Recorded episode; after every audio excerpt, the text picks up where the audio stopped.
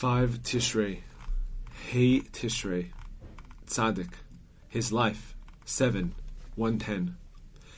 The second incident concerned fish in a river by the side of which the Rebbe used to walk. He wanted that the fish should swim up to his hand without a net, and so it came about. I am not sure about the third incident, but I think it was connected with his wanting to see the soul of a dead person. He prayed to God fervently about this, and it came about. Suddenly, a certain dead person came to him while he was lying in the room he had in his father-in-law's house. The Rebbe was terrified, because it was the first time he had seen a dead soul with his own eyes. For he was then only quite young, and besides, he said afterward that this particular dead person had been an evildoer. That is why he was so terrified and panic-stricken. He started screaming and shouting, and the people in the house came running and tried to get into his room, but they could not enter because the Rebbe had previously closed the door from the inside.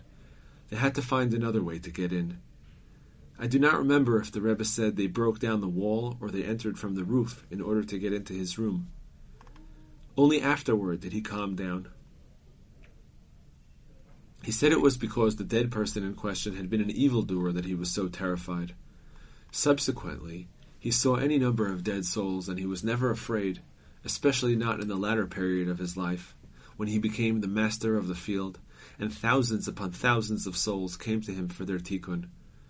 For he made special efforts to work to make a tikkun for the souls of the dead and the naked souls which had so far not entered a body at all.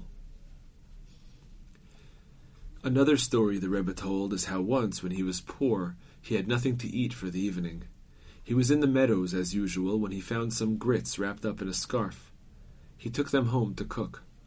From what he said, this was as precious to him as finding great spoil, Psalms 119, 162, because he had trusted in God, and God had provided him with his needs even in the middle of a field. I heard him say that he knew the meaning of trust.